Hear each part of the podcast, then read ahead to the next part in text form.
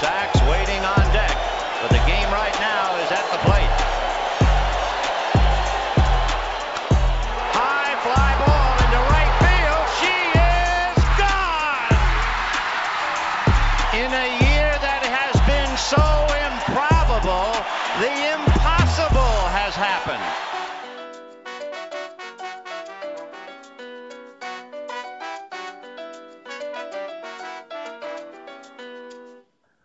Bonjour à toutes et à tous et bienvenue dans En toute franchise, la série de podcasts qui vous emmène à la découverte des 30 franchises de MLB. Place à notre neuvième épisode et on continue notre remontée vers le nord puisqu'après Kansas City, Chicago et Cleveland, on a tout simplement décidé de traverser la frontière pour atterrir à Toronto pour parler de la dernière représentante canadienne en MLB, les Blue Jays une franchise plutôt récente puisqu'elle débarque dans la ligue lors de l'expansion de 1977 et pourtant elle compte déjà deux titres à son actif en deux participations aux World Series, malgré sa place dans la compliquée Division S de l'American League, celle des Red Sox et des Yankees. Grâce à une rapide ascension, le club est tout de même parvenu à s'imposer comme une force incontournable de cette division à la fin des années 80 et au début des années 90, avant de connaître une période de, de moins bien et de ne regoûter aux joies de la post-saison qu'en 2015. Surtout, le présent semble très brillant pour cette franchise puisqu'un jeune groupe de joueurs très talentueux arrive tout doucement à maturité et risque de faire connaître de nouvelles joies à ses fans canadiens. Et pour en parler, j'accueille avec joie ma collègue de The Strikeout Marion qui fait aussi ses débuts dans toute franchise. Salut Marion. Salut Martin, salut à tous, ravi de rejoindre euh, cette belle série en toute franchise. Et on va parler d'une belle franchise donc euh, avec les, les, Blue Jays. Et pour en parler, on a également le plaisir d'avoir un invité qui va nous accompagner aujourd'hui. Il s'agit de Stéphane du compte Blue Jay France. Salut Stéphane. Alors, bonjour. Première petite question, comment t'es venu cette passion pour, euh, pour les Blue Jays? Euh, bah Déjà, bonjour, bonjour, bonsoir à tous. Euh, bah moi, c'est les Blue Jays. Euh, j'ai commencé en fait à m'y intéresser depuis 2007 parce que j'ai eu euh, un petit séjour d'un peu moins d'une semaine à Toronto. Mm -hmm. Et donc, bah, pour, euh, pour quand j'étais là-bas, je me suis dit tiens, on va aller voir un peu de baseball. Mm -hmm. Sauf que manque de bol, je suis tombé sur la seule semaine où est-ce qu'ils étaient en, en, déplacement. Ouais. Donc, bah, à la place, bah, j'ai fait la visite du Rogers Center. Bah, écoute, c'est déjà pas mal, le stade. Donc, donc euh, qui m'a bah, beaucoup plu. Euh, ça a été l'occasion aussi de voir des, des, matchs de baseball bon, bah, à la télé hein, ou dans les bars. Et puis, bah, c'est de là que c'est de là que c'est venu. Après, je suis revenu. Je suis revenu en France, je me suis un petit peu intéressé euh, aux résultats et puis petit à petit, euh, j'ai commencé à les suivre bah, un peu plus régulièrement.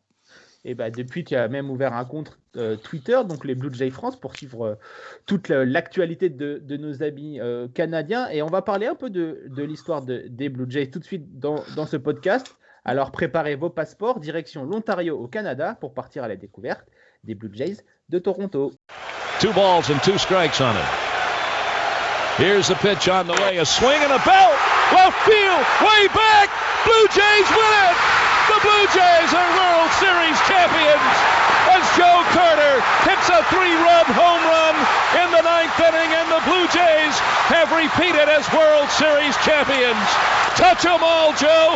You'll never hit a bigger home run in your life.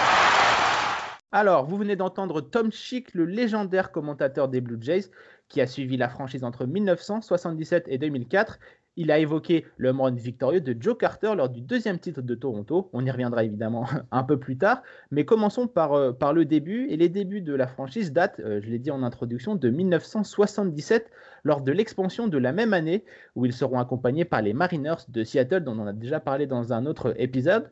Pourtant, Stéphane, euh, les Blue Jays, ils n'ont failli jamais exister sous cette appellation. Et ouais, en effet, parce que au final, euh, normalement, on aurait pu avoir une équipe à Toronto euh, une année avant, en 1976. Il y avait euh, notamment un groupe euh, qui s'appelait Labat qui voulait euh, trouver une franchise donc, pour Toronto. Et il y avait un rachat qui était prévu, celle des San Francisco Giants. Donc on aurait pu avoir les Toronto Giants. Giants. Ah, ça aurait été euh, quelque chose. Ça aurait été, euh, voilà, ça aurait été un peu différent, mais on aurait pu donc avoir euh, cette franchise-là. Mais finalement, ce qui s'est passé, c'est que le maire de San Francisco, ça lui, il n'a pas, vu ça d'un très bon oeil qu'il y a la vente de son équipe de MLB. Il a obtenu un report et finalement, bah, ce qui s'est fait, c'est qu'il a retrouvé un repreneur. Et donc, le, les Giants, ils sont restés à San Francisco. Donc, euh, de l'autre côté, bah, ça n'a pas découragé la base, vu que, comme tu l'as dit, en 1977, il y a eu l'expansion. Il y a eu, euh, ils étaient notamment appuyés par euh, le propriétaire des Royals de Kansas City et le commissionnaire de l'époque, Kuhn. Mhm. Et suite à un vote, 11 contre 1, ils ont une franchise qui est née donc, dans l'American League. Et on a eu donc la naissance des Blue Jays en 1977. Effectivement, et d'ailleurs, euh, le nom euh, Blue Jays a été sélectionné par les fans parmi plus de 4000 euh, propositions et garde le bleu comme couleur principale. C'est également la couleur traditionnelle de tous les autres clubs de la ville, dont notamment les très puissants Maple Leaf hein, en, NHL. Euh, au niveau sportif, les débuts hein, des, Blue Jays, évidemment, et comme euh, c'est le cas pour toutes les équipes d'expansion, les débuts sont, très compliqués, au moins pendant les trois premières années. Mais à partir de, 1980, le club euh, connaît une progression constante et va même remporter son premier titre de division en 1985 et ainsi continuer cette ascension fulgurante. Ils vont même participer à leur premier playoff grâce notamment aux très belles performances de Tony Fernandez, une légende du club et un des favoris des fans. Malheureusement, après avoir mené 3-1 face au, Royal, le club s'inclinera euh, finalement. Mais Marion, euh, l'espoir est de mise hein, du côté de, Toronto et les fans sentent que ce n'est que le début d'une très belle histoire. Oui, exactement. Il y a eu de, belles promesses, euh, alors pas au, tout début, tu l'as dit, mais, progressivement, c'est ce premier titre qui arrive en, American League En fait, le, vrai début, j'allais dire les vraies performances sportives, en fait, c'est cette année 1989 qui est vraiment une année charnière pour la franchise. Il y a plusieurs événements sur cette année-là. Euh, il y a d'abord euh, la nomination euh, de Cito Gaston au poste de coach le 15 mai 89. Il remplace Jimmy Williams. Cito Gaston, il était déjà dans l'organisation depuis, plusieurs années. Il était hitting coach en fait de, des Blue Jays depuis 1982. Donc il est nommé manager. Et les Blue Jays qui avaient commencé euh, par 12 euh, victoires et 24 défaites terminent l'année avec 89 victoires et 73 défaites et ils remportent une nouvelle fois ce, titre de, division. Donc des débuts euh, en fanfare hein, pour, pour le nouveau coach. Tito Gaston. Et donc ça c'était au mois de mai, sa nomination. Et au mois de juin, euh, et ben, il y a l'inauguration euh, d'un nouveau stade, parce qu'au début, Toronto euh, jouait dans, dans, un, dans un autre stade que celui qu'on connaît aujourd'hui. Mhm. Ce stade, à l'époque, s'appelait le Sky Dome. Je pense que tout le monde a, déjà vu peut-être ce stade à, la télévision. C'est une enceinte très particulière. Donc, ah comme on a dit, Sky Dome avec, avec un toit. Et ce stade qui est au pied d'une des principales attractions de, de Toronto, hein, la Tour Seine, la CN Tower. Euh, donc ce grand toit rétractable blanc, il est inauguré en fait le 3 juin 1989. Alors l'inauguration, c'est pas avec un match de baseball, c'est avec un grand show avec la télé canadienne, euh, avec euh, concerts et, compagnie. Mais ça se passe, et en fait, ils avaient voulu faire la, démonstration du toit rétractable et malheureusement, ça se passe sous une pluie battante, donc c'était un petit peu compliqué. Les spectateurs étaient un, peu, un peu rincés comme on connaît les temps assez capricieux hein, du côté de, Toronto, euh, ça pouvait que euh, se, passer comme ça, quoi. Exactement. Donc, quand même, le toit, voilà, il, montre que le toit rétractable marche, bien au cours de, la soirée. Euh, c'est le premier stade hein, nord-américain avec cette, forme de, toit. C'était soit des stades complètement ouverts ou complètement fermés. C'est la première fois qu'un stade comme ça pour les sports nord-américains permet de, jouer, ben, voilà, soit ouvert, soit fermé. Donc ça, c'est le 3 juin. Et le 5 juin, les Blue Jays disputent enfin leur premier match, donc dans ce fameux Sky Dome. Alors ça commence par, euh, par une défaite, malheureusement, face, euh, face aux Brewers. Alors aujourd'hui, le Sky Dome ne s'appelle plus le Sky Dome, on en reparlera euh, un petit peu plus tard. Donc vraiment, cette année 89 est un petit peu, un petit peu charnière. Et ça, ça s'enchaîne. Alors l'année 80, je dis c'est un peu le début sportif, mais malheureusement en 90, il n'y a, pas de playoff. c'est un petit peu plus, plus compliqué. Mais Après, il y a quand même, excuse-moi, comme je l'ai dit en, introduction aussi, c'est pas facile de jouer dans une division où euh, tu as des équipes comme euh, bah, évidemment les, Yankees, les Red Sox, les Orioles. Euh, forcément, c'est très très difficile de pouvoir se trouver une petite place en post-season parmi ces gros, ces gros mastodontes. Donc on peut comprendre qu'il il y ait de temps en temps des petites rechutes, si on peut les appeler. on peut appeler une saison avec 86 victoires une, rechute, mais voilà, ça, ça prouve quand même que les Blue Jays, aussi jeunes soient-ils, sont quand même déjà assez compétitifs pour pouvoir jouer des coudes avec ces, les mastodonte de, sa division. Quoi. Ouais, tout à fait. Ouais, c'est compliqué. Donc l'année d'avant, 89, ils perdent une nouvelle fois en, Championship Series, cette fois face aux Athletics. Donc 90, pas de playoff, mais tu l'as dit quand même, autour de 6 victoires, c'est pas c'est pas négligeable. Il y a quand même un, fait marquant important dans cette année 90. C'est euh, le no-hitter de Dave Stieb, qui est Stieb, je sais pas exactement comment on prononce, pardon, euh, face, aux, face aux Indians. Euh, c'est un peu le. On parlera d'un autre lanceur des Blue Jays, parce que je pense que, que si les gens s'intéressent un peu à cette équipe-là, connaissent mieux un lanceur qui est un petit peu plus contemporain, on, va dire, voilà, exactement. Pourtant, Dave Stieb, c'est un, un, lanceur qui a sa place dans la, grande histoire de Toronto, parce qu'il détient pas mal de, records de franchise, le nombre de victoires, le nombre de strikeouts, le nombre de, de complete games. Et donc, il fait ce fameux no-hitter euh, face aux Indians. Et euh, l'année précédente, en 89, il avait perdu le pauvre un perfect game euh, la pire des conditions avec deux retraits en neuvième manche. Ah Donc ça, c'est quand même euh, ouais, c'est vraiment dommage. Ça, fait vraiment mal. D'ailleurs, juste pour compléter tes statistiques sur Dave Steeb, ce no-hitter que tu parles, c'est d'ailleurs toujours le seul et unique no-hitter de, de l'histoire de, de, la franchise. Donc euh, malgré tous les, les, grands noms qui sont venus jouer pour, pour Toronto, c'est Dave Steeb qui tient, détient toujours le seul no-hitter de, des Blue Jays. Ouais, exactement. Alors, cette année 90, pas de playoff, mais ils, ils se disent, les, Blue que quand même, euh, comme tu as dit tout à l'heure, ils ont du potentiel. Et au mois de décembre, ils se disent, euh, on va quand même renforcer un peu, euh, un peu cette équipe. Et donc, ils font, ils font un trade qui est, qui est très important parce qu'ils se séparent, tu l'as dit, d'une des légendes du club qui est Tony Fernandez. Tony Fernandez, il est mort en février 2020. Il est mort l'année dernière. D'ailleurs, Toronto a porté un, un petit patch hein, l'année dernière pour, pour lui rendre hommage. Euh, ils se séparent de Tony Fernandez et Fred McGriff et font venir euh, un jeune euh, joueur de deuxième base qui s'appelle Roberto Alomar, accompagné d'un outfielder qui lui est plus âgé, mais qui est encore dans la force de l'âge, qui s'appelle Joe Carter, qui a 30 ans. Et ça, ça va être un trade très, très important pour, pour la suite, évidemment. Donc, c'est vraiment la, preuve que le, front office de Toronto a des ambitions en hein, se séparant mm. d'une de, ses, de ses stars. Et ça va se démontrer tout de suite, puisque en 91, eh ben, ils reprennent leur marche en avant et ils décrochent euh, eh ben, encore un, titre de, division dans cette liste. Mais encore une fois, malheureusement, ils, ils, sont, ils chutent en, en playoff. Il y a vraiment ce blocage de. ouais, en, Championship Series, ouais. Ouais, exactement, ouais. Euh, alors ils disent bon, on est quand même euh, pas loin à chaque fois. Alors ils disent allez, on se renforce encore un peu. Donc ils font venir Jack Morris en fait qui vient d'être donc à l'hiver 91. Jack Morris qui était le lanceur des des Twins, euh, justement, qui avaient éliminé les Blue Jays en playoff. Donc, Jack Morris arrive, un lanceur, et un autre joueur de champ arrive, Dave Winfield. Donc, ça prouve encore que, que l'équipe veut vraiment euh, faire quelque chose. Et ben voilà, l'année euh, l'année 92, ben, c'est le meilleur bilan. Hein. De toute façon, encore à ce jour, c'est 96 victoires hein, sur la saison mm-hmm. régulière 92, donc une énorme, une énorme performance. Euh, ils vont établir un, record, euh, c'est qu'ils ne vont jamais être sweepés sur une série lors de cette année 92. Et c'était la première fois en 49 ans euh, que, que, ça, que ça se passait. Jamais sweepé, donc vraiment une domination. de la tête et des épaules. Hein. Mm. De ouais, ouais, tout au long de la, saison régulière. Et enfin, ils vont avoir ce, ce, déclic en playoff. Ils affrontent les, les Athletics et euh, c'est vraiment un, déclic grâce euh, à, ce fameux Roberto Alomar qui était arrivé en, en 90 euh, parce que le, les, les sont menés 6-1 lors du quatrième match, 6-1 après 7 manches contre les Athletics. Et ils, grignotent leur retard, ils grignotent leur retard. Et Roberto Alomar frappe un home run pour égalité à 6 partout en 9 manche. Et après, il décroche la victoire en 11e manche, donc victoire 7-6. Donc, ça leur permet enfin de, de, se, de passer un tour.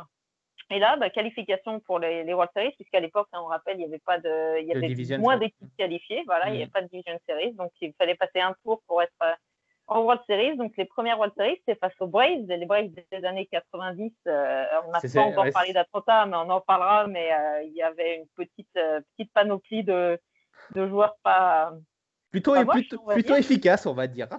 Exactement. Les Braves dans les années 90, euh, c'est quand même, c'est quand même du lourd. Et ben, Toronto va pas se laisser, euh, euh, va pas se laisser intimider hein, et, va prendre les devants dans ces, dans ces World Series.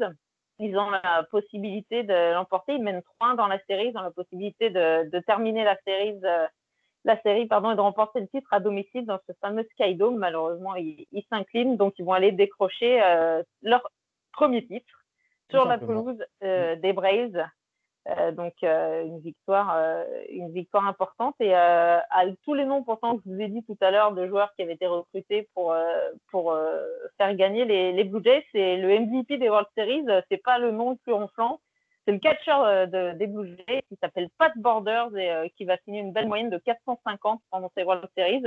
Et à l'inverse, notre fameux Jack Morris, qui est arrivé en 91 tout auréolé de son titre avec les Twins, en playoff, il signe un merveilleux zéro victoire et, euh, et 3 défaites.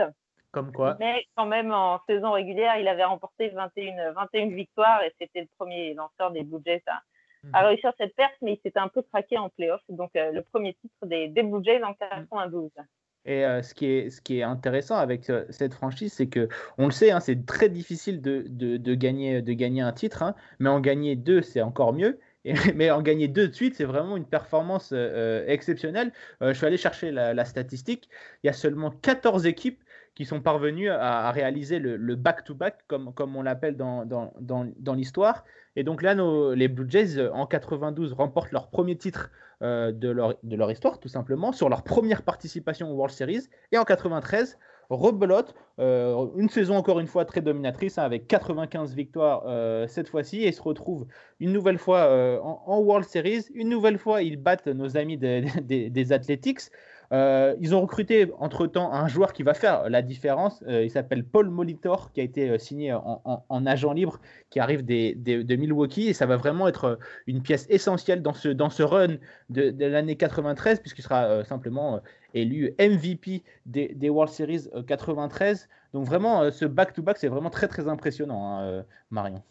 Oui, exactement. C'est vraiment euh, incroyable hein, pour une équipe si jeune euh, de bah voilà, déjà de supporter la pression pour un World Series et d'enchaîner avec une deuxième saison euh, de suite exceptionnelle. Hein. Tu l'as dit, 95 victoires. Ils ont 7 joueurs All-Star sur cette année 93. C'est c'est complètement complètement ahurissant et, et, donc ils se retrouvent face aux face aux Phillies hein, pour ces World Series 93. et là, on a entendu tout à l'heure, c'est quand même même si le titre, le premier titre, c'est 92, c'est vrai que dans la mémoire collective euh, pour, pour les, les suiveurs des Blue Jays, c'est plus le titre de 93 en fait qui reste euh, dans, dans, les mm. mémoires tout simplement parce que le match décisif, la victoire, il la décroche au Skydome de Toronto avec euh, eh ben, ce fameux euh, home run de, de, de, Joe Carter, un walk-off home run hein, pour décrocher un titre de World Series. à la maison à la maison et en fait c'est très rare, hein, un walk-off home run en, World Series. En fait, euh, sur un match euh, décisif, c'était euh, c'était le deuxième, si je ne me trompe pas, parce que je crois qu'il y, y, avait eu Bill Mazeroski des Pirates en 1967 ça, ouais. 1967. 1960. 1960, pardon, pourquoi j'ai 67 C'est en 1960, donc c'est exceptionnel hein, de terminer mm. comme ça une, une, une World Series. Et euh, voilà le, le, commentaire de Tom Chi qui reste vraiment dans, dans, tout l'imaginaire et la mémoire collective de, de, Toronto. Euh, Joe Carter, un vrai, euh, un vrai héros, héros de Toronto, même si au final on parlera de, de des joueurs qui ont marqué la mhm. franchise. C'est pas, c'est pas forcément, c'est pas lui qui a les meilleurs stats ou c'est pas lui qui détient le, le plus de records, mais forcément c'est lui qui offre le titre, quoi. Mm. Ouais, c'est ça. On va d'ailleurs. Euh, on a tendance à oublier un peu le titre de 92, alors qu'en fait, euh, il était là, il était là avant, mais Joe Carter a, a, a complètement mis euh, Toronto sur la planète baseball à ce moment-là. Exactement. On va d'ailleurs demander à, à, Stéphane ce qu'il en pense, lui. Est-ce est qu'il préfère, entre guillemets, le titre de 92, qui est quand même le premier titre de l'histoire de la franchise, ou ce titre de, de 93, vraiment mythique avec ce match d'anthologie et ce walk-off de, de, Carter à la maison? Bah, moi, je fais un peu partie, euh, je pense, de, comme en général, c'est 93 qui m'a plus marqué.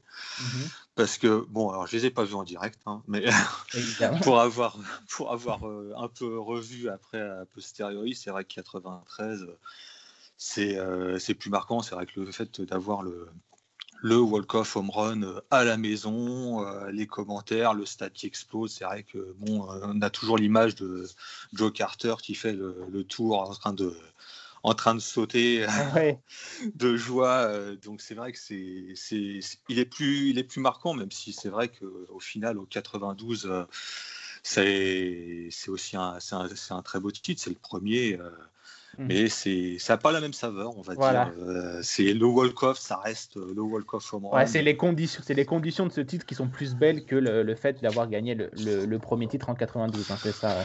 C'est ça, ça ne fait pas démériter euh, Dave Winfield qui lui avait tapé. Donc euh, le, le hit qui fait rentrer les, les, points qui seront décisifs finalement en 92. Mais c'est l'émotion est plus dans, dans le home run de Joe Carter. Super. Euh, évidemment, hein, des, très, très belles, des très belles performances pour cette, pour cette franchise qui est d'ailleurs devenue la franchise d'expansion d'American League la plus rapide à participer et à remporter des World Series, puisque ça n'a pris que 16 ans hein, pour les Blue Jays de, remporter les, les, World Series. Mais si l'ascension a été euh, express, euh, la chute ne va en être que, que, plus terrible. Hein, Marion, la saison 94, après ce doublé 92-93 euh, est très très difficile hein, pour, euh, pour nos amis des, des, Blue Jays. Et c'est ainsi le, départ du, du, GM historique de, la franchise, Pat Gillick, qui était là depuis 1978. Euh, et son départ, ça marque la fin de cette période joyeuse, on va dire, du côté du, du Canada. Hein. Oui, tout à fait. C'est la première, la première année depuis 82 où ils ont un bilan négatif hein, sur, sur cette année 94. Alors l'année 94, elle est, euh, elle est particulière hein, au baseball puisque c'est l'année de la grande, de la grande grève euh, qui débute au mois de, au mois d'août ou juillet, enfin en plein cœur de, de l'été. Et jusque-là, dans cette année 94, autant les Blue Jays sont un petit peu euh, complètement en train de redescendre, tu l'as dit, euh, sur Terre, mais c'est une autre équipe canadienne et qui tient la vedette en 94, c'est ça qui est assez, assez amusant, c'est que c'est les Montréal Expos euh, qui domine qui domine la ligue et qui domine la ligue au moment de l'arrêt. Et c'est vraiment le, un des plus grands euh, euh ouais un des plus grands watifs de, de, de, de, la MLB est-ce que les Montréal Expos auraient pu succéder au Toronto Blue Jays? Ça aurait été assez exceptionnel que les deux franchises canadiennes prennent les équipes américaines à leur propre à leur propre sport donc ouais pendant que pendant que les Expos brillent eh ben, les Blue Jays se, se, se cassent la figure et vraiment tu l'as dit c'est la démission, enfin le, départ de, Pat Gillick, c'est vraiment une, grosse, euh, ouais, quelque chose qui, qui, marque la franchise. Hein. Il est remplacé par, par Gordash, mais euh, c'est le début de, ben, d'une grosse période euh, compliquée. alors, ça correspond aussi fin des années 90 avec à l'émergence, ouais. bah, oui, d'une autre franchise dans leur division. forcément, les New York Yankees à partir de 96, ça laisse pas beaucoup de place, pas beaucoup de place aux autres. Euh, et pourtant, euh, les Blue Jays, ils essayent de, de résister. Hein. Ils engagent, euh, enfin, ils, recrutent quand même un certain Roger Clemens hein, qui, qui, termine malgré des saisons compliquées collectivement avec deux Cy Young en deux saisons, hein, en 97, Je connais bien, ouais, effectivement. Mm. Ouais, et même en 96, ça aussi c'est assez incroyable, c'est que les Blue Jays ne réussissent pas collectivement, mais c'est un autre lanceur des Blue Jays, Pat Egan, qui est euh, Engen, pardon, qui en 96 et euh, décroche les petits de Sayong. C'est-à-dire qu'ils ont trois Sayong consécutifs dans la fin des années 90 et ils font euh, évidemment jamais les playoffs mm. euh, parce qu'il y, a des, y a des Yankees euh, trop trop forts devant. Et puis en 97, du coup, avec tous ces mauvais résultats, bah, c'est un autre, on n'a pas pas de Gillick, mais il y a aussi, bah, en 97, c'est le départ de Tito Gaston, donc le coach, le manager qui les avait emmenés jusque-là. Ouais. de, la, de la MLB qui, qui part en 1997. Donc c'est vraiment un enchaînement de, de départ, donc vraiment une grosse grosse fin de cycle pour euh, pour Toronto. Et euh, les années 2000, euh, bon, c'est pas on va, on va faire vite, on va dire. on va faire vite pour euh, épargner un peu nos, nos, nos cousins, nos cousins euh, euh, canadiens. Du coup, on va faire un fast-forward, hein, comme, comme on dit là-bas, et on va aller jusqu'à l'année 2000. Et puisque l'année 2000, c'est tout simplement le, le rachat hein, de, de, de, la franchise par Roger Communication. Donc Roger Communication, hein, c'est, euh, si je ne me trompe pas, c'est euh, qui détient de nombreux médias du côté de, du Canada et du Toronto. Hein, Marion, c'est, c'est, bien, c'est bien ça. Ouais, c'est une grande entreprise de, de, de communication qui a. Euh, il y, a, y, a Bell aussi au, mhm. Canada, mais Roger, il y a Bell, puisque le Bell, comment, le centre Bell, c'est le stade de, hockey de Montréal, et, et, le Roger Center, donc le nouveau nom du Skydome. Hein, c'est à ce moment-là que le Skydome change de nom et prend le nom qu'on lui connaît aujourd'hui. Euh, voilà, c'est vraiment une grosse, euh, grosse boîte, un, rachat et se pose la question justement de ce fameux de ce fameux stade donc qui est, rebaptisé mais on part à un moment de bah voilà on ne sait pas si, si, si, les Blue Jays vont continuer dans ce dans ce stade. Finalement il est il est renommé et aujourd'hui euh, c'est toujours le Roger Center hein, bien entendu. Il y a des rumeurs hein, qui, qui, qui tournent autour de ce de ce, cet ancien stadium Soldier Center qui est plus vraiment, euh, comment on va dire, à la, à la, page, on va dire. Voilà, un stade, un stade moderne. Bah, Stéphane l'a visité. C'est vrai que c'est un petit peu, un petit peu austère. Hein. C'est beaucoup de béton, évidemment. Un stade comme ça qui est couvert, il faut pouvoir soutenir cette, cette énorme infrastructure du sport rétractable. Donc c'est assez, assez, assez béton. Et pourtant, et, enfin, quand on connaît la ville de Toronto, c'est une ville qui est très euh, au contraire, qui est très, dire, qui est très moderne. C'est, moi, c'est une ville que j'adore, Toronto. Je la trouve, je la trouve très, très moderne. Et par contre, le toit, c'est vrai, a, son charme, mais l'intérieur du, du Rogers Center, euh, c'est un petit peu, euh, un, petit peu moche, on va dire. Donc, il y, a pas mal de rumeurs hein, qui courent en, ce moment là pendant cette intersaison. On se demande si, euh, bah, s'il faut rénover le Rogers Center, s'il faut euh, construire un autre stade. par contre, construire un autre stade dans le centre-ville de de Toronto, euh, bah, c'est compliqué. Ça va commencer à être difficile, ouais. Ouais, de, de, ville américaine. En plus, Toronto est au bord, au, bord d'un lac, donc je veux dire, il n'y a pas énormément de, de, place. Et puis, si on se dit que ben, on détruit le Rogers Center actuel pour construire un nouveau stade à la place, ben, il va falloir quand même une période de transition. Mais dans ce cas-là, où va jouer l'équipe des Blue Jays pendant cette, euh, pendant cette transition? Donc, il y a pas mal de, de questions qui se posent. Euh, je disais tout à l'heure que le stade est un petit peu moche euh, de, de l'intérieur avec tout ce béton. Par contre, euh, si, jamais euh, vous avez l'occasion d'aller à Toronto euh, l'été pour voir un, match, malheureusement Stéphane, ça n'a pas été, son cas, mais un match euh, par beau temps l'été à Toronto avec le, toit ouvert et la vue sur la tour Sienne, moi j'ai fait pas mal de stades de baseball et franchement cette vue, elle est absolument magnifique. Il faut que le toit soit ouvert et c'est très bien.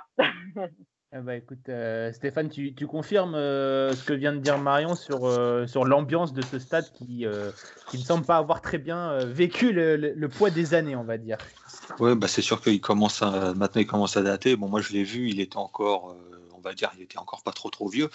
Là, il a quand même pris presque il a pris une bonne quinzaine d'années dans la tête. voilà. Ça Donc, euh, mais c'est vrai qu'il y a, c'est vrai que où est-ce qu'il est placé Enfin, moi, je sais que j'ai beaucoup aimé euh, l'environnement, euh, c'est vrai que voilà, c'est vrai qu'il y a la tour. Bah, quand on regarde de toute façon, même quand on regarde un match euh, des Blue Jays, euh, quand il fait beau, qu'on a le, on a la vue, on a la tour CN. Bon, c'est vrai que c'est, c'est vrai que c'est super, c'est super mmh. joli.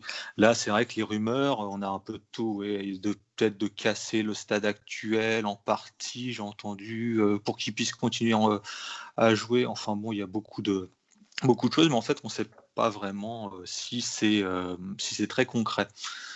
Ça sera, à suivre, hein. ça, sera, ça sera, à suivre, durant cette, euh, cette, saison en tout cas. Ça sera à suivre, surtout que cette année, euh, bah, pour l'instant, avec, euh, avec, tout ce qui se passe, on ne sait pas si l'équipe jouera à Toronto ou à Buffalo. Bah, ou...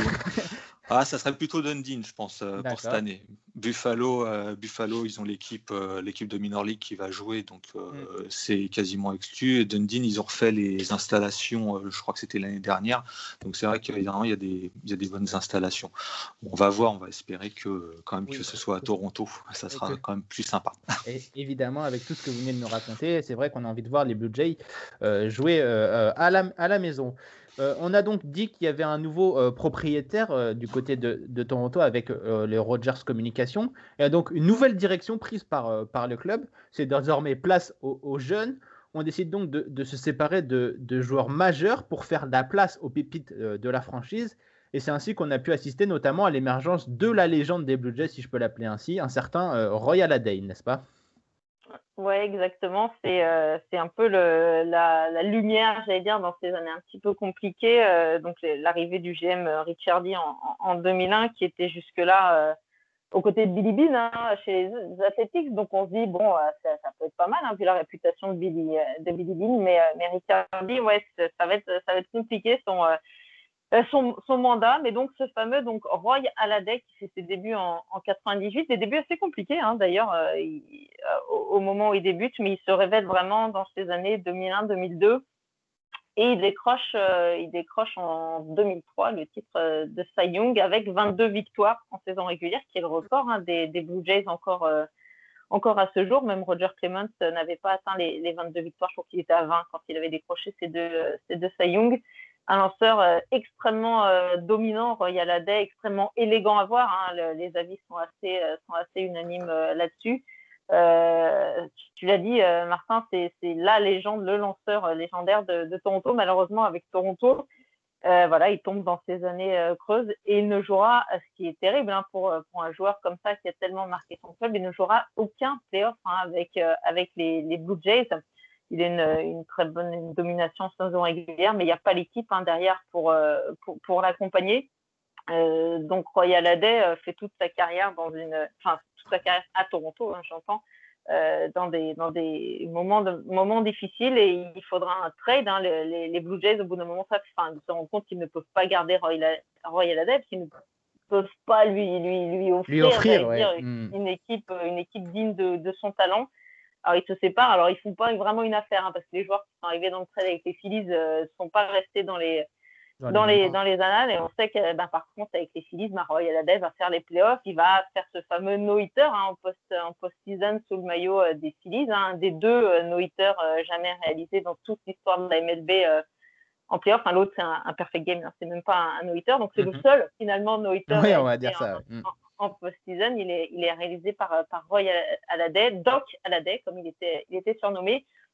Et, euh, et Roy Halladay, quand même, en, fin de carrière, euh, il, décide euh, quand même pour, pour honorer, j'allais dire, Toronto, en fait, qui signe un contrat, il, arrête avec les Phillies en, en 2013-2014, et il signe un contrat d'un jour, comme ça comme c'est à la mode, ouais. Voilà, pour, il signe un contrat en fait d'une seule journée en 2014 pour dire qu'il termine officiellement en fait sa carrière, sa carrière à Toronto et Royal Aday, euh, donc légende, légende des Blue Jays, mais euh, voilà une légende qui, euh, il y a eu une grande vague d'émotions. Donc en 2017, hein, quand Royal Aday a trouvé la mort dans un accident d'avion, il est décédé en 2017 et il a été, il est rentré au Hall of Fame en 2019. Donc c'est sa veuve hein, qui, qui, a, qui a représenté mmh. son, mari et qui était là à la cérémonie. Donc il y, a eu, il y avait eu énormément d'émotions. Il y a eu énormément d'émotions à Toronto au moment de, voilà, du, du, décès de, de Doc Halladay, qui est vraiment euh, euh, le, ouais, l'une des, des, grandes étoiles de, cette équipe, en tout cas le meilleur lanceur, a priori, malgré euh, ce qu'on a dit, Roger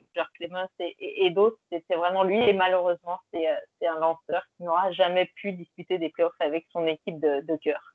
C'est malheureusement la, la, malédiction pour, euh, pour euh, Royal Adelaide, qui a d'ailleurs vu son maillot retiré évidemment par, euh, par Toronto, son numéro 32 qui a été retiré le, le 29 mars 2000, 2018. Stéphane, tu es d'accord avec, avec ce que dit Marion concernant Royal Adelaide comme la légende de, de ce club, le lanceur vraiment star qui, a été notamment drafté hein, par, par, les, par les Blue Jays?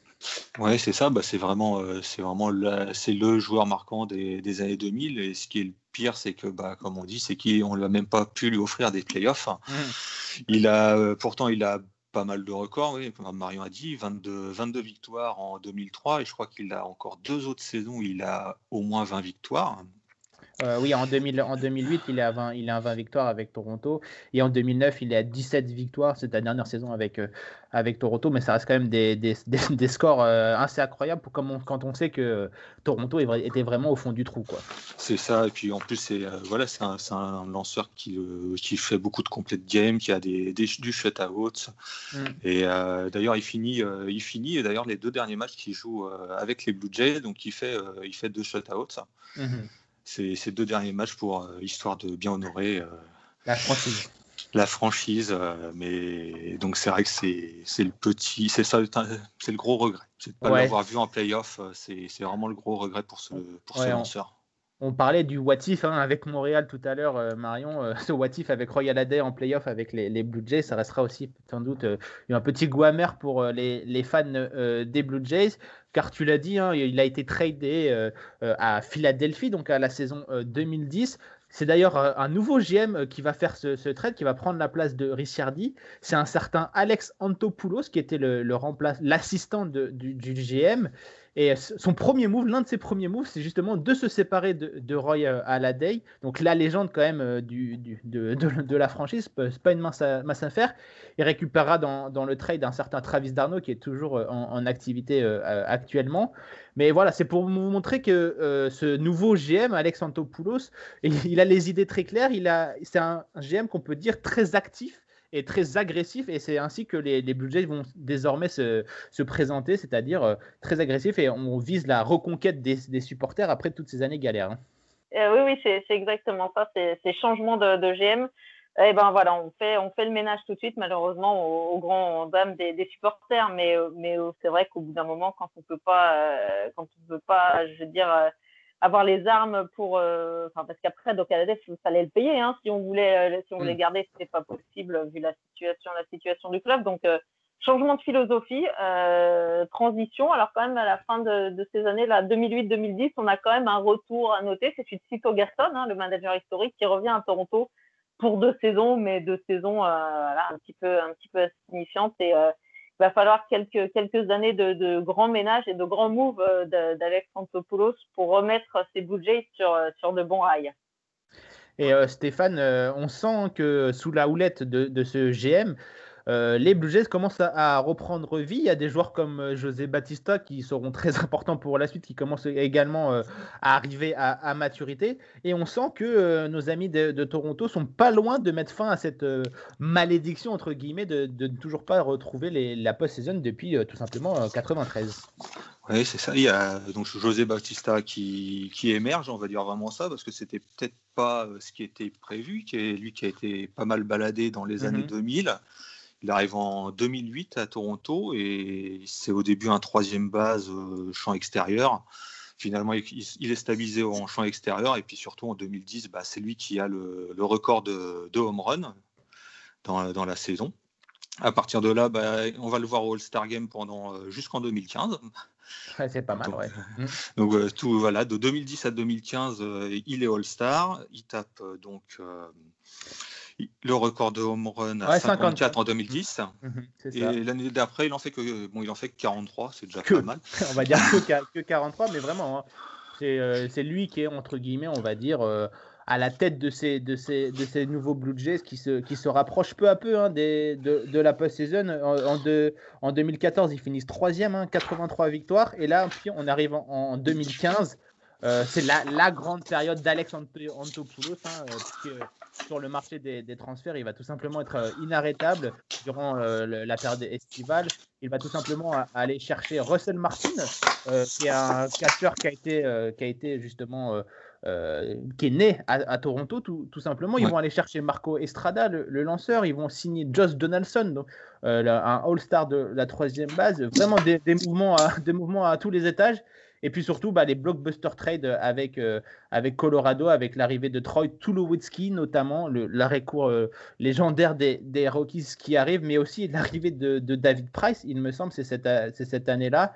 Euh, vraiment, tout est mis en place pour que ces, ces Blue Jays retournent en post-season, et c'est le cas avec une saison à 93 victoires, donc tout proche hein, du record de 96 qui a été établi en, 92. 93 victoires, et ce groupe, euh, on le sent, il y a vraiment quelque chose qui se passe hein, du côté de Toronto. Hein. Oui, c'est ça. C'est que donc bah, l'arrivée de Josh Donaldson, c'est une des arrivées qui, donc au début de la saison, donc à l'intersaison entre 2014-2015, qui change, bah, qui change tout, mm-hmm. parce qu'on a un troisième base déjà qui est très fort au niveau de la défense. Et puis, bon, bah, tu apportes, euh, apportes aussi un, un, très bon coup de bâton. D'ailleurs, il finira au final euh, MVP de la saison 2015. Donc, ça sera le, seulement le deuxième MVP des Blue Jays. Euh, le précédent, c'était en 87, c'était George Bell.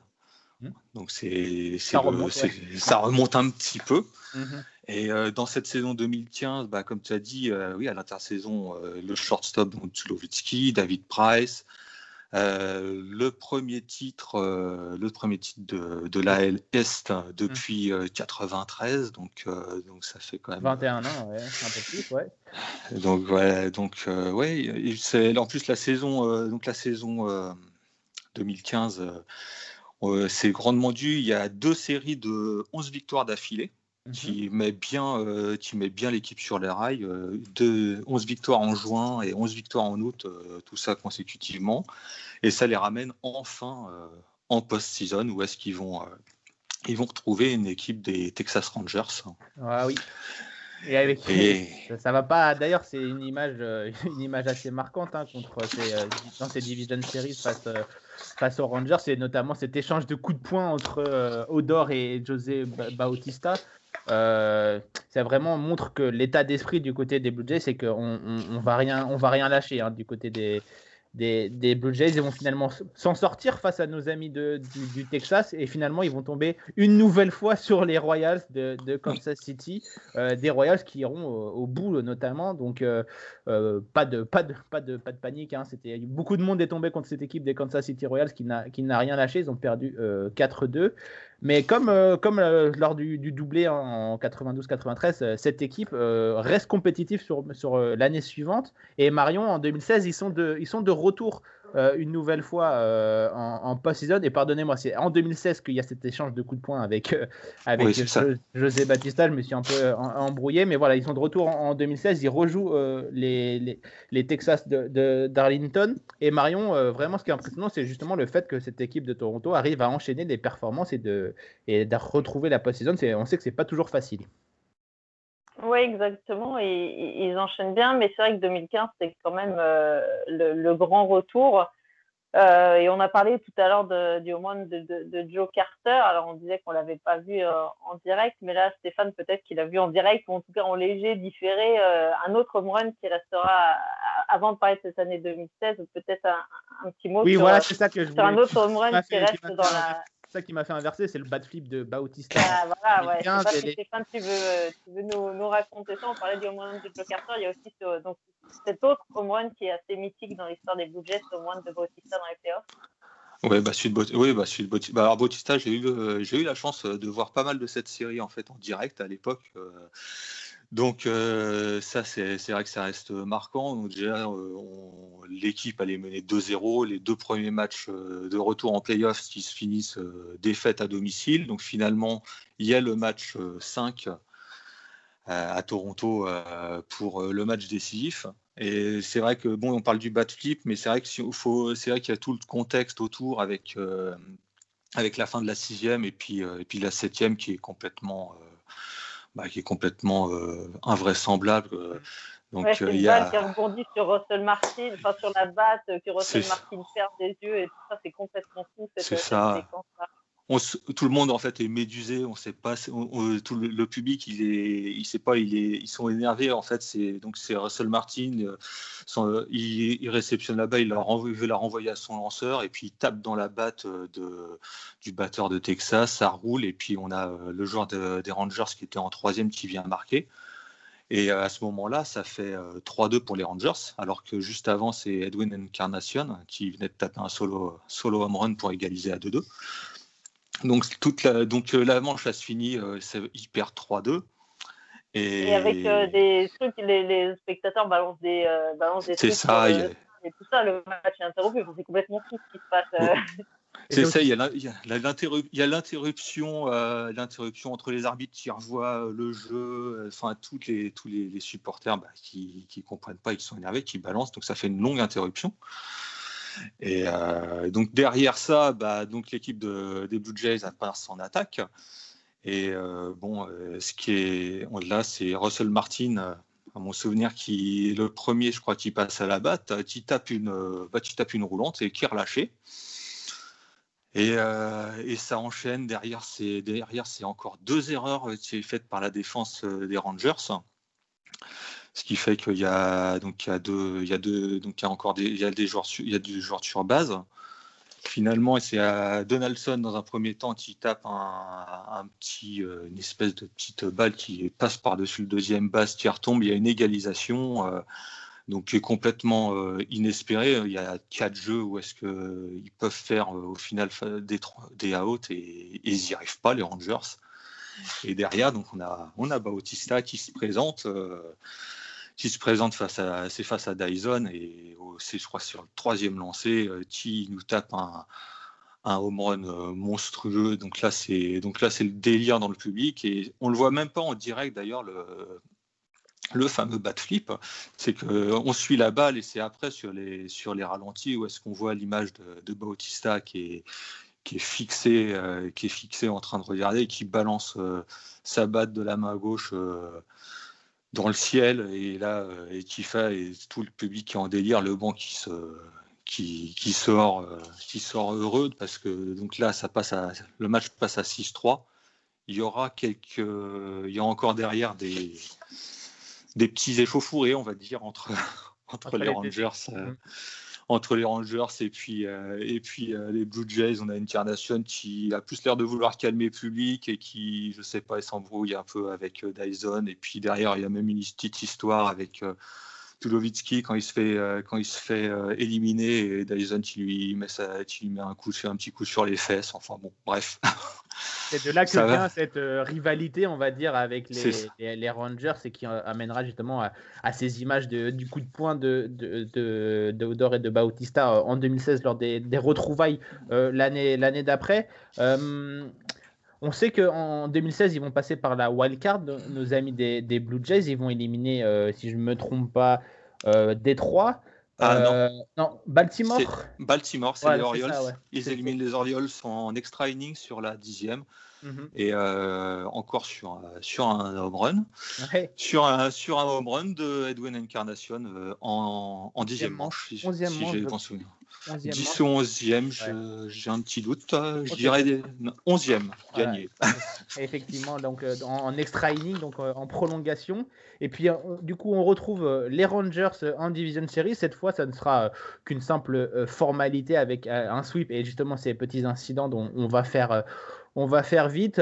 Malheureusement, euh, ils vont rien pouvoir faire face euh, aux, Cleveland Indians. Et on se retrouve donc avec deux éliminations en, Championship Series, Marion, et on sent qu'il manque quand même un petit quelque chose euh, à cette franchise. On sait, ne sait pas trop quoi. Hein. oui, oui c'est exactement ça. C'est deux défaites assez frustrantes hein, contre les, les, Indians en 2016. On sent qu'il manque un petit. Alors, les, les Indians, on sait, vont après emmener les Cubs jusqu'au Game 7, hein, donc ils méritaient bien leur qualification mais on sent que voilà, ils sont peut-être passés à côté de quelque chose hein, avec cette, cette équipe euh, assez incroyable hein, avec Donaldson, euh, Bautista et, compagnie. Une équipe offensive, on peut dire. Hein. Ouais, voilà, une équipe très très offensive. On se dit mais mince, qu'est-ce qui, qu'est-ce qui leur manque? Enfin, pourquoi ils n'ont pas réussi à, à passer? C'est un peu comme dans les années 90 où à chaque fois ils échouaient euh, comme ça au premier tour en Championship Series. Là, on se dit bah ils échouent en, donc pareil en Championship Series, mais cette fois avec quand même un tour un tour avant, mais il n'arrive pas à, avoir ce petit, euh, ce petit truc en plus pour retourner en World Series et on sent bien euh, ben, que de nouveau, euh, ben, qu'est-ce qu'il faut faire Est-ce qu'il faut continuer à payer beaucoup des joueurs comme, comme Bautista, comme Donaldson? Est-ce qu'il est y a moyen d'aller plus haut ou pas? Et, et, ben, finalement, on va repartir, on va repartir dans un nouveau ouais, dans une, dans une reconstruction parce qu'on sent que bah, à la fois ils sont pas loin, mais à la fois euh, bah, ils n'y arrivent pas quoi. Et donc euh, qu'est-ce qu'on fait dans ce cas-là? Bah, On appuie sur le sur le bouton rouge et, euh, et finalement on repart de zéro parce que les on se dit qu'il faut pas tout miser sur des joueurs qui ont passé peut-être la, la, trentaine et qu'il vaut mieux regarder plutôt sur sur ce qui arrive sur ce qui arrive derrière que, que de mettre le club peut-être en difficulté en difficulté financière. Donc, eh ben, c'est re, euh, retour, j'allais dire, avec ouais. départ. Hein, voilà, et, euh, et, on repart, euh, on repart en, en, mode rebuild quoi, pour Toronto.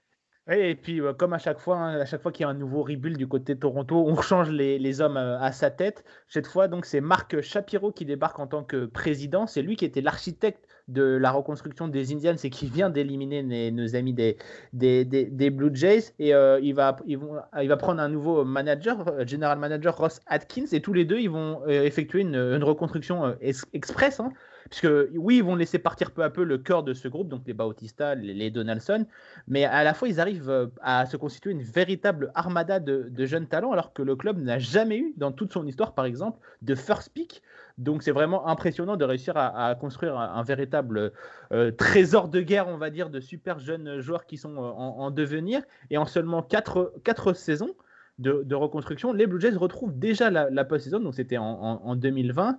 Euh, et on peut dire que ce groupe de jeunes joueurs qui est en train d'arriver là est vraiment très excitant et qu'il arrive peu à peu à maturité, d'où les énormes investissements qui ont été réalisés cette intersaison en 2020 et l'avenir s'annonce radieux.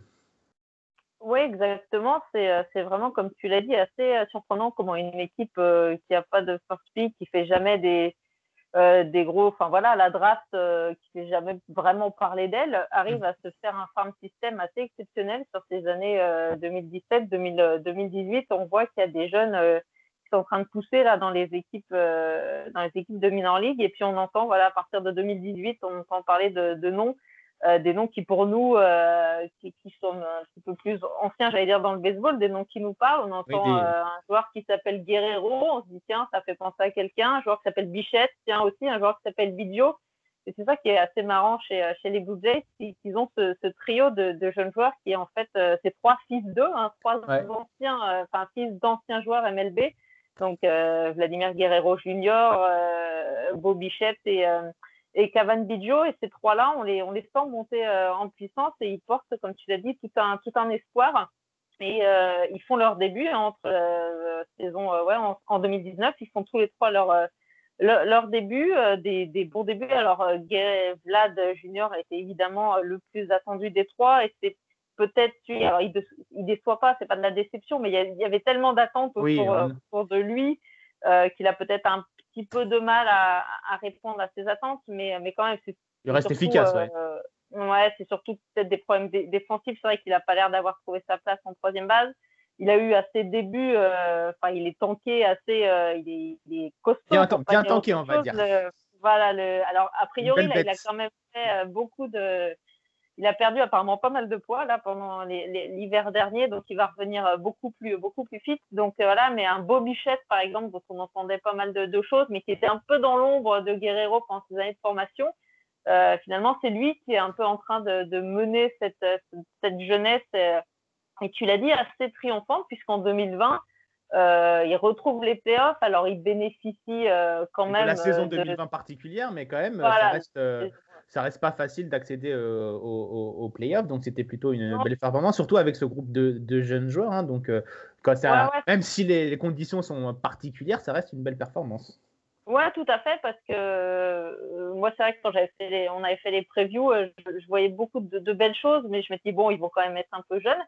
Et puis, alors certes, il bénéficie du format court et bénéficie de, l'élargissement des playoffs, mais quand même, il termine euh, pas si loin des, Yankees. Et pendant un moment, on s'est même demandé si, euh, si mm. les Blue Jays n'allaient pas finir deuxième de, de, la division. À un moment, ils étaient d'ailleurs devant. Euh, un moment, Yankees, ils étaient devant, les, devant, les, Yankees. Donc, on s'est dit, bah, en fait, ça va un peu plus vite que prévu que prévu à Toronto. Et comme tu l'as dit, ben, ça a tout de suite euh, donné des. Ben, le, le, front office s'est dit bon, ben, c'est peut-être finalement maintenant qu'il faut frapper fort parce que les jeunes ont l'air. Euh, ont l'air d'être maturité, ouais, ouais. mais il y a aussi Lourdes Bourriel Junior, il y a Oscar Hernandez, euh, il y a le lanceur Nate Pearson, alors qui a été qui a été blessé, mais dont on attend aussi beaucoup. Et donc là, bah, le front office s'est dit bon ben voilà, le rebuild il est passé comme tu l'as dit excessivement vite et, et déjà ben, déjà avant la saison pour la saison 2020, ils avaient déjà quand même sorti le portefeuille, hein, puisqu'ils avaient fait recruter un certain euh, Eugene Ryu, hein, le lanceur, l'ancien, Dodgers. Euh, mhm. c'est pas facile, enfin pour une franchise comme Toronto de d'attirer des, des, grands joueurs. Voilà, même s'ils n'ont pas joué au Canada, mais voilà pour une franchise comme Toronto de, de, de pouvoir s'offrir un, un, joueur de cette trempe-là, un lanceur qui a, qui a fait des plutôt des bons débuts. Hein. On se disait euh, comment il va s'adapter à l'American League, euh, le fait de changer complètement, de passer de Los Angeles euh, à Toronto, ouais. C'était Toronto, Buffalo, mais mais ça a bien marché. Et puis là, bah, les Blue Jays, enfin le, voilà, front office, pareil, bah, fin de saison 2020, ils voient qu'ils Alors en playoff, ça a été compliqué, hein, bien sûr, contre les Rays, mais, euh, mais le front office a été excessivement euh, agressif. Hein. Alors, c'est, le, c'est pas fini, hein, le marché, euh, au moment où on, on tourne cette émission, mais, mais effectivement, il y a eu ce contrat. alors, Martin, tu es bien placé pour, eh pour, pour, le savoir. c'est ton, un, de, un de tes des chouchous des Astros hein, qui vient de rejoindre donc George Springer. Euh, et le c'est le plus gros. Alors Ryu avait signé le plus gros contrat euh, de Fred John pour un lanceur l'année dernière euh, de l'histoire de la franchise. Et là Springer, bah, le plus gros tout court. Le, voilà, le plus gros tout court. Hein, on parle de 150 millions hein, pour Springer. Donc vraiment là, c'est les ambitions des Blue qui ne sont absolument plus cachées et, et c'est on veut on veut être compétitif maintenant dans une division qui est toujours très très compliquée. Oui. Euh, même si euh, voilà, les Orioles sont dans le dur, mais les Orioles, ils ont aussi des jeunes pousses qui vont arriver. Les Red Sox, ils sont un peu entre les deux, on ne sait pas trop, mais voilà, les Yankees euh, sont toujours là, les Rays sont toujours là. les Rays sont là. Donc voilà, donc les Blue Jays, malgré cette, cette adversité, se disent qu'il y a quand même vraiment du, du potentiel et, et, ça va être très très intéressant. Déjà le George Springer, voilà ce qu'il va apporter avec son expérience de, de playoff, expérience de titre. Ouais, ouais, c'est vraiment très très bien. Et moi, j'ai, en, tant que, que, fan de toute façon des Blue Jays, je vais les suivre. Mais même, euh, je trouve que c'est intéressant pour, euh, pour, pour la ligue d'avoir une équipe comme ça euh, qui est pas forcément, enfin, qui l'équipe canadienne, qui, est toujours un petit peu mise à part, de pouvoir attirer comme ça deux grands noms deux années de suite. Moi, je trouve ça, je trouve ça bien. Et maintenant, il faut que ça marche tout, bien entendu, il faut, faut, que ça fonctionne. Mais en tout cas, il y a vraiment beaucoup d'espoir pour, pour Toronto. Et les, les, années à venir vont être extrêmement intéressantes à suivre. Euh, Stéphane, tu es, d'accord avec ce qu'on a dit euh, Ce groupe-là, il est très très prometteur. Est-ce que, en tant que fan et suiveur des Blue Jays, on est impatient de les voir évoluer avec ces nouvelles additions comme George Springer ou Marcus Simeon qui vont apporter de l'expérience à ce jeune groupe? Ah oui, complètement. Euh, de toute façon, c'est ce que le front office avait annoncé qu'il allait être actif. Et c'est vrai que bon, on avait vu qu'il y avait beaucoup de jeunes, donc c'est bien. Et ce qu'on attendait, c'est d'avoir des joueurs confirmés. Là, euh, on a avec l'arrivée de Springer, euh, c'est Mien, mais c'est vrai que c'est surtout euh, Springer. Quand on a vu l'arrivée de George Springer, on fait ah, ça y est. On change de, on change, on change de catégorie, tu penses, avec l'arrivée, cette arrivée-là? Je pense vraiment que ça va renforcer et puis je pense que ouais, ça va, ça devrait, ça va bien coller parce qu'il a quand même une réputation en plus d'être un bon leader et je pense que mm. c'est ce qui manque, un leader d'expérience. L'année dernière, il y a eu déjà Ryu euh, c'était déjà une bonne, c'était une addition qui était euh, énorme déjà sur le monticule. Là, cette année, on a vu que ça, ils ont bien progressé euh, tous.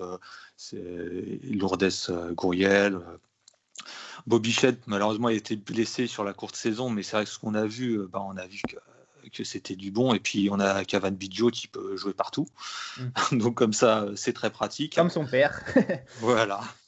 Donc euh, c'est vrai que c'est pas mal. Et puis on parle, euh, il y a aussi du monde qui arrive derrière. Donc Ned Pearson, pareil, un peu de blessure, mais cette année on devrait le voir. Euh, alors après, on a toujours, là pour l'instant, il y a toujours un petit manque, je trouve, au, au pitching. Oui, c'est vraiment, le gros défaut, c'est vraiment le gros défaut de, ces Blue Jays. Peut-être comme un peu comme le groupe de 2015-2016 euh, qui était beaucoup porté sur l'offensive et ça. qui est, passé, qui est passé un, peu court. Là, peut-être avec ce manque de pitching, peut-être que c'est ça qui va faire, euh, qui va faire défaut. Mais euh, au moment où on tourne, comme on l'a dit, on est encore l'intersaison est encore loin d'être déterminée. Donc on n'est pas à l'abri de bonnes surprises et on sait qu'il y a encore du monde dans le, dans le farm system des Blue Jays pour pouvoir pas venir renforcer cette, cette rotation. C'est ça. Donc c'est vrai qu'il y a aussi du monde euh, parce que l'année dernière, le bullpen était beaucoup euh, euh, constitué de potentiels starters. il y a eu Anthony Kay qui est arrivé dans le dans le, dans le trade mm-hmm. de Stroman. Il y a, on a vu Hatch, c'est pareil, c'est des joueurs qui vont jouer cette année en minor league. Et on a, il y a quelques bons prospects qu'on attend de voir, mais ça sera pas avant, je pense, 2022, donc euh, pour l'instant. Euh, mais, tout est fait hein, de toute façon euh, pour que ça soit à long terme cette. Cette, cette, ce roster actuel, c'est pour le long terme. Avec tous ces jeunes, plus les longs contrats qui ont été donnés à, ces joueurs, on vise pas que l'année prochaine, on vise une domination sur le, long terme. Donc, c'est vraiment intéressant ce qui se passe du, du, côté de Toronto. là. Oui, je pense que le recrutement, il est fait de façon à être, à être bien euh, flexible, de aussi mmh laisser les jeunes se, se développer et puis de voir euh, ce qui marche, ce qui marche pas. Mais c'est. Donc là, c'est vrai qu'on attend euh, encore des mouvements, beaucoup sur le monticule. Mais il y a vraiment une belle génération, en tout cas, euh, qui, qui, se profile.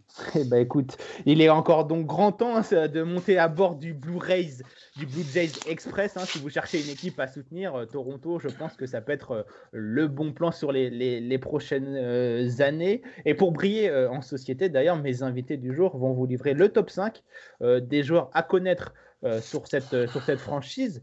Euh, Stéphane, tu nous as fait concocter un peu ton petit top 5 des, des joueurs à absolument connaître des, des, Blue Jays. Marron sera là pour, pour également appuyer tes, tes dires. on commence donc par une, la cinquième place. à qui tu penses tout de suite là? Alors, comme j'ai un peu bougé. Finalement, je suis parti en cinquième position sur Josh Donaldson. Mm-hmm. MVP, donc c'est une la grosse arrivée euh, de 2015 qui fait que, euh, que les Blue Jays retournent en playoff, enfin une des grosses additions en tout cas. Mhm. Euh, par contre, il reste pas très longtemps. Au final, il est resté à peine trois saisons, si je dis pas de bêtises, trois, saisons et demie. Mhm. Donc il finit MVP, c'est donc tout ce qu'il a apporté tout ce qu'il a apporté dans sa défense. et puis, il a aussi un gros moment, c'est c'est sa course folle dans le, dans le match 3 euh, face aux Rangers euh, de 2016. le, Mhm. point, euh, le point qui fait, qui fait gagner le match. Donc, euh, je commencerai par un, je commence par un MVP. Allez, il y a, y a pire, y a pire façon de, de commencer exactement. Euh, donc en cinquième position, euh, Josh Donaldson. En quatrième, à qui tu, à qui tu penses comme, euh, comme nom? Alors, on en a un petit peu parlé, on a parlé de Dave Stieb euh, en début de Mhm. podcast. Stieb euh, qui, est, qui arrive en 79. Et le petit, euh, moi, je, je me suis intéressé à lui. J'ai des petites choses qui sont euh, sympathiques, c'est qu'il a été recruté. Euh, il était normalement il était recruté pour en tant qu'outfielder. Ah, Et ouais. ça, ça plaisait pas beaucoup en fait aux recruteurs des Blue Jays euh, qui, qui étaient prêts en fait à partir. Et puis finalement ils ont vu ah tiens il monte sur le il va sur le monticule. Et en fait ils ont beaucoup plus aimé euh, Dave sur un monticule. Et euh, donc après bah, il est resté pendant euh, euh, pas mal de saisons vu qu'il est resté je crois jusqu'en 92. Mhm. Il a même fait encore une petite dernière saison euh, à 40 ans passés après pas mal de blessures pour, euh, pour finir là-bas. Il a été, euh, bah, il a beaucoup de records de, de la Oui, franchise. on, on en a parlé tout à l'heure, hein, le, le no-hitter. C'est ça, le no-hitter. Il a beaucoup, il a, il a beaucoup couru après son no-hitter. Il a eu beaucoup d'échecs euh, Mhm. en neuvième manche et il l'a eu. Et c'est le seul, donc euh, c'est toujours le seul ouais, à ce jour Oui, d'ailleurs. a exactement. un no-hitter. Euh, Marion, oui, ben, donc Dave Stieb en, quatrième place. Euh, Marion, tu es d'accord pour l'instant avec notre, euh, avec notre invité Stéphane? Ju- Jusque-là, je, je, je suis d'accord. Je pense que je, je pense a priori connaître le, le trio de tête de, Oui. Stéphane, mais euh, peut-être que je, pense que je, vais parler d'un joueur qui rentrera pas dans, dans le trio de tête. On n'en a pas parlé tout à l'heure parce que c'était les années de vache maigre de, de Toronto dans les années euh, 2000, mais il y a Carlos Delgado Mhm. euh, qui reste quand même un petit peu dans les, dans les mémoires, puis il reste dans les livres d'histoire de, de Toronto, puisqu'il a énormément, lui, de records. On parlait de Dave euh, des records de lanceurs, mais Carlos Delgado, il a énormément de records offensifs de, des Blue Jays.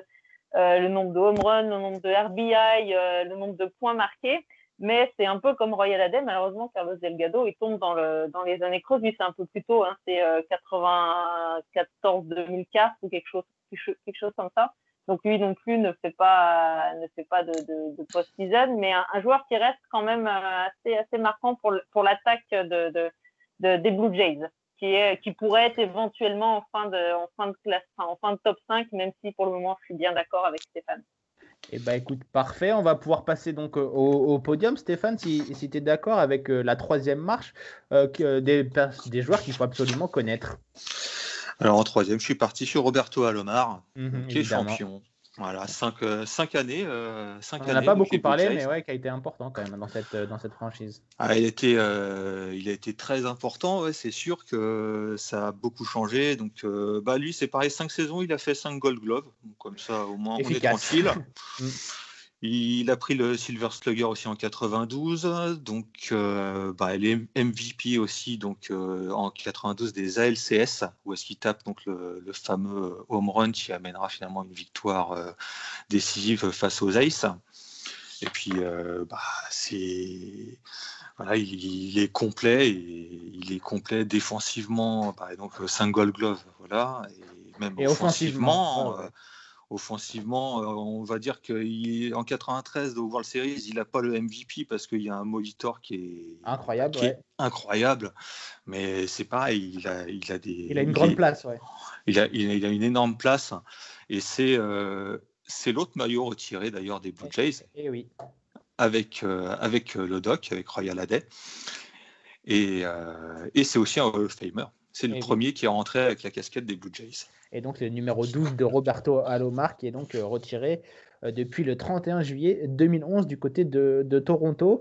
Je pense que vous, chers auditeurs, vous commencez à, à voir un peu se dessiner ce, ce top 2, notamment la première place, on en a longtemps parlé tout à l'heure, mais on va faire euh, la deuxième place. À qui donnes-tu ce- cette, cette belle deuxième place? Alors je vais peut-être en surprendre, mais là, c'est très mon affect. Je vais prendre en deuxième place, je vais mettre le doc. Je vais mettre Royal Ah. Ah, tu, nous surprends, mais euh, effectivement, euh, Doc Halladay, euh, qui a, qui a- on a une grande place dans l'histoire des, des Blue Jays. Effectivement, c'est toute une question d'affect, hein, ce, ce top 5. Mais euh, on en a longtemps parlé. C'est vraiment la légende de, de, de la franchise, euh, ce Roy, Roy Halladay, qui est malheureusement décédé des suites d'un accident d'avion. Marion en a parlé tout à l'heure.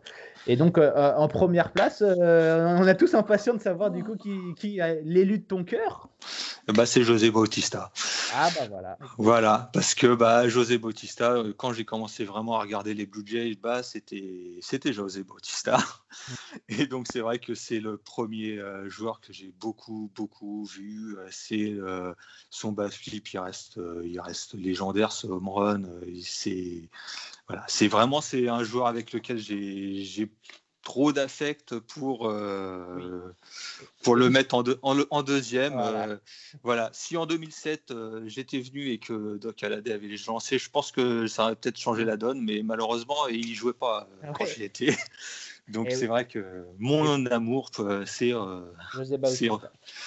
voilà. Et puis c'est aussi le visage de, de cette franchise. C'est le visage. Durant, durant, ces, durant ces périodes de, de, des années 2010, c'est vraiment le visage de cette franchise. Et euh, ça, ça, peut se comprendre que ça soit dans, ton, joueur préféré de, cette franchise. Marion, euh, en vrac, quelques autres joueurs qu'on aurait pu citer euh, dans ce top 5, Joe Carter notamment.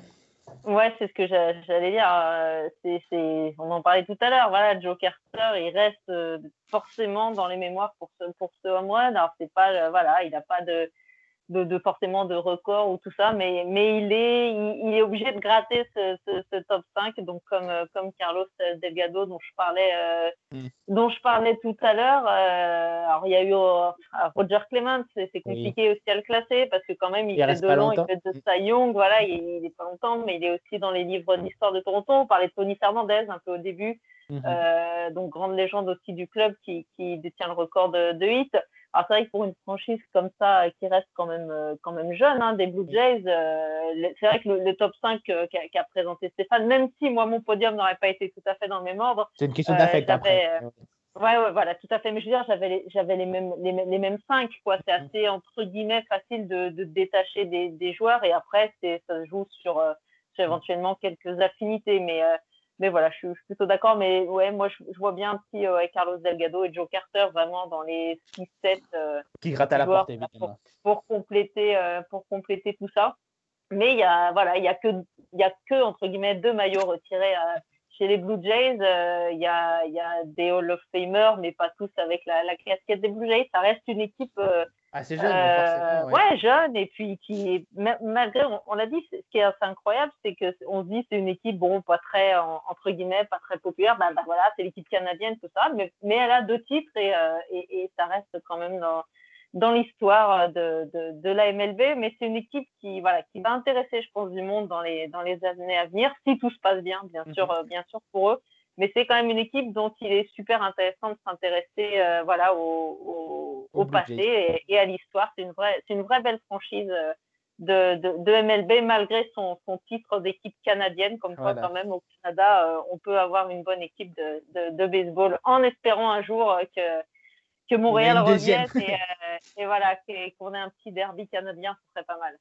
Bah voilà, je pense que ça sera un, les, les, le mot de la fin pour, euh, pour cet épisode. On espère que vous avez passé un bon moment, chers auditeurs, et que vous aurez euh, appris des choses. Merci Marion de m'avoir accompagné dans, dans, ce périple au nord de, de la frontière.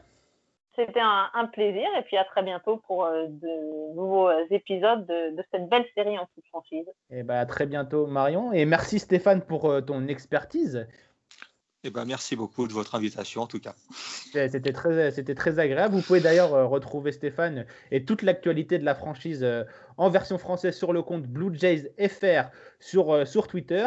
Merci à vous de nous avoir suivis. Et si vous voulez retrouver les prochains épisodes ou écouter nos différents podcasts, n'hésitez pas à vous abonner à notre chaîne Spotify et à nous suivre sur nos réseaux sociaux The Strikeout.